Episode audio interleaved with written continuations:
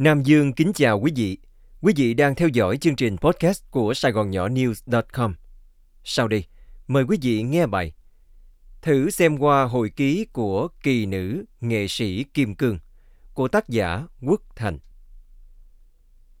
Từ tháng 5 2022, chọn hồi ký bằng audio của nghệ sĩ Kim Cương đã được đăng tải trên các trang như YouTube, Spotify, vân vân.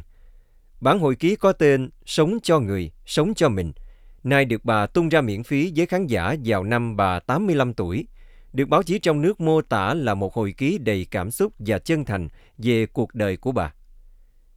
Cuộc đời bà Kim Cương, đặc biệt là từ sau tháng 4 1975, gây nhiều tranh cãi. Khác với những người như nhà văn Vũ Hạnh, người được coi là tay sai đắc lực sắc máu ngay từ đầu của Bắc Việt Cộng sản, hay với nhạc sĩ Trịnh Công Sơn, là người bị coi là buộc phải nghiêng ngã trước các biến động thời cuộc nghệ sĩ Kim Cương được coi là người thể hiện sự tuân phục chính quyền mới, thậm chí cứng rắn với các đồng nghiệp khác chủ kiến với mình, ngay cả khi văn hóa mới cách mạng tiếp quản. Là một trong những nhân vật hết sức sáng giá của nền văn nghệ Việt Nam Cộng Hòa, nghệ sĩ Kim Cương đã gieo cho cộng đồng người Việt tự do sự tuyệt vọng và tức giận qua những điều chứng kiến. Và với chính quyền mới, thì bà được hân hoan đón nhận như một chiến lợi phẩm tinh thần và đắc dụng. Cũng chính vì sự tức giận mà trong các cộng đồng người Việt tự do đã có những tin đồn như bà Kim Cương là công an mật vụ cấp tá hay là đảng viên Cộng sản bí mật từ thời còn Việt Nam Cộng Hòa. Tuy nhiên những điều này không có chứng cứ. Nhưng trong hồi ký, bà có khéo léo mô tả cuộc đời mình là những diễn biến nằm ngoài ý muốn, chứ không phải như những người chống bà dẫn lên án. Bởi cho đến lúc này, công danh và phú quý của bà Kim Cương đều có đủ ở Việt Nam. Nhưng điểm gợn lớn nhất trong cuộc đời bà, làm lu mờ cả ánh hào quang của cuộc đời nghệ thuật. Đó là bà đi theo Việt Cộng, quay mặt lại với cả những người cùng đứng trên sân khấu.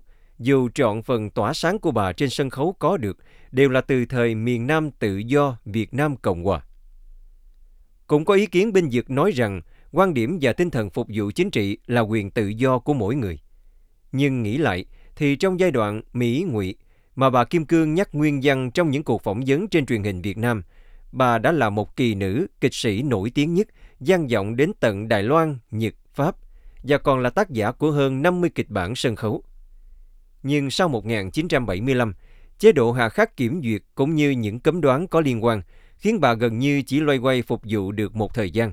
Trong giai đoạn nhà nước mới cần những gương mặt tuyên truyền, rồi sau đó chìm dần. Theo mô tả của báo chí nhà nước, bà hoàn toàn hài lòng với những gì thuộc về chế độ mới sau 1975. Nhắc lại vụ bắt cóc con trai bà vào năm 1977, nghệ sĩ Kim Cương nói bà còn nhớ tiếng của người bắt cóc đòi tiền chuộc. Qua điện thoại là Bà Kim Cương à, tôi với bà là hai con ốc trong hai bộ máy khác nhau. Cả hai chúng ta đều phải quay theo, không thể ngừng lại được.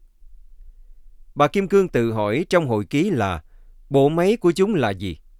Chi tiết này trong hồi ký giúp nhiều người chợt nhận ra rằng sự đắc lực của bà Kim Cương sau tháng 4 1975 đã khiến đa số công chúng nghiễm nhiên coi bà là cộng sản.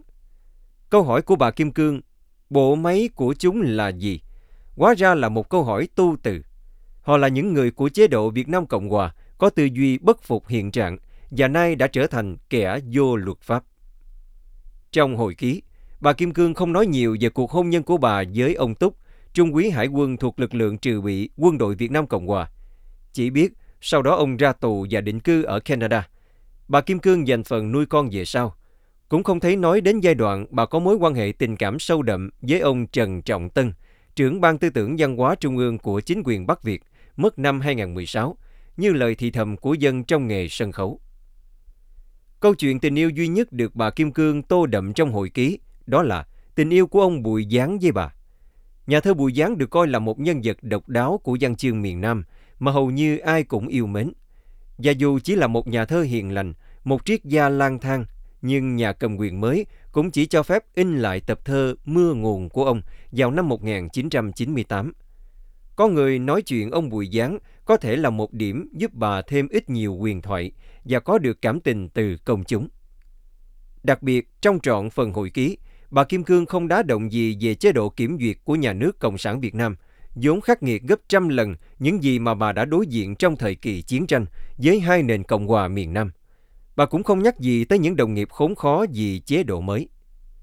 Trong một bài viết của ký giả người Nhật Komori Yoshihisa, người có dịp tiếp xúc và phỏng vấn bà Kim Cương nhiều lần trước và sau 1975, ông kể lại rằng lúc đỉnh cao vinh quang của bà vào năm 1973, chính quyền của Tổng thống Nguyễn Văn Thiệu có mời bà tới dự buổi tiếp tân với phái đoàn văn hóa Nhật Bản ở Ben Club, một hội trường nằm trong trung tâm Sài Gòn. Đại diện phái đoàn Nhật Bản lúc đó là ông Morita và ông Miura.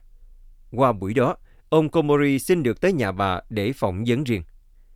Trong cuộc trò chuyện riêng tư đó, nghệ sĩ Kim Cương nói rằng bà không thể nào có được một chút thiện cảm với Hoa Kỳ và bà cũng lên tiếng phê phán sự hạn chế kịch nghệ của chính quyền ông Thiệu. Tôi hoàn toàn không có một hy vọng gì ở tương lai.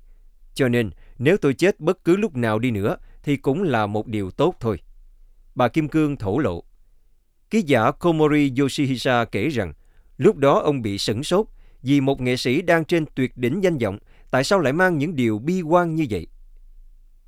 Sau tháng 4 1975, vị ký giả người Nhật này còn tới Sài Gòn để quan sát tình hình.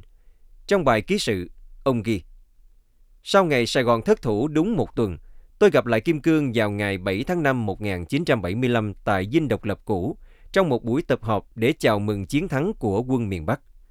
Lúc này, hầu hết những nghệ sĩ tài tử nổi tiếng của miền Nam đã ra ngoại quốc, nên sự hiện diện của Kim Cương trở thành một khuôn mặt gây chú ý cho các ký giả ngoại quốc như chúng tôi. Kim Cương xuất hiện trong chiếc áo dài màu xanh đậm và qua những tia nắng gắt chiếu rọi từ ngoài sân.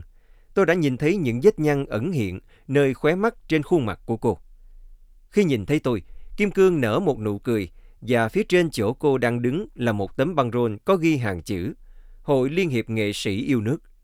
Sau đó, tôi cũng gặp hai vợ chồng Kim Cương một vài lần. Qua đó, cô thường tỏ lời hoan nghênh sự chiến thắng của chính quyền mới, nên tôi không hiểu là cô có thực tâm khi nói như vậy không? Ký giả Komori Yoshihisa cũng tìm hiểu và xác nhận rằng sau tháng 4 1975, nghệ sĩ Kim Cương rất được chính quyền mới trọng dụng qua việc bà được tuyển chọn là thành viên của Quỹ ban Quân quản Sài Gòn trước đó và Quỹ ban Nhân dân Cách mạng thành phố sau này. Từ đó, những lời đồn về việc Kim Cương là một cán bộ cộng sản nằm dùng, trên thực tế đã mang cấp bậc trung tá của lực lượng quân đội miền Bắc ngày càng lan rộng.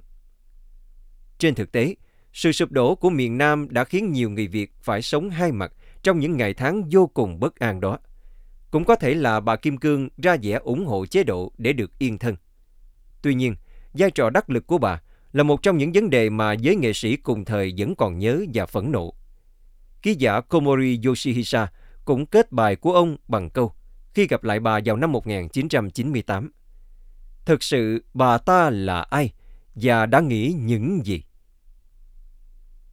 Trong tâm tình với báo chí năm 2016, nhân dịp ra mắt hồi ký, bà Kim Cương nói rằng Có lần tôi qua Mỹ, có những người bạn rất thân mời tôi về nhà ăn cơm nên bị những phần tử chống đối phản đối kịch liệt. Bà cũng giải thích là việc bà ở lại sau ngày 30 tháng 4 1975 là do bà yêu khán giả Việt Nam. Trong lời đầu của tập hồi ký mà bà Kim Cương gửi tới người đọc, có câu khẳng định đáng nghiền ngẫm. Tôi cũng may mắn hay là rủi ro đây sinh ra và lớn lên trong một đất nước Việt Nam đầy bom đạn lửa khói. Từ kháng chiến chống Pháp đến chống Mỹ, chứng kiến những tao loạn từ lúc còn là đứa bé con cho tới ngày thống nhất đất nước. Vì lẽ đó, cuốn hồi ký này có thể xem như một nhân chứng khiêm nhường bên dòng lịch sử vĩ đại của dân tộc. Cho dẫu tôi có một chỗ đứng khép nép nào đó trong dòng chảy lớn của cuộc đời. Quý vị vừa nghe chương trình podcast của Sài Gòn Nhỏ News.com cùng với Nam Dương. Mời quý vị đón nghe chương trình sau.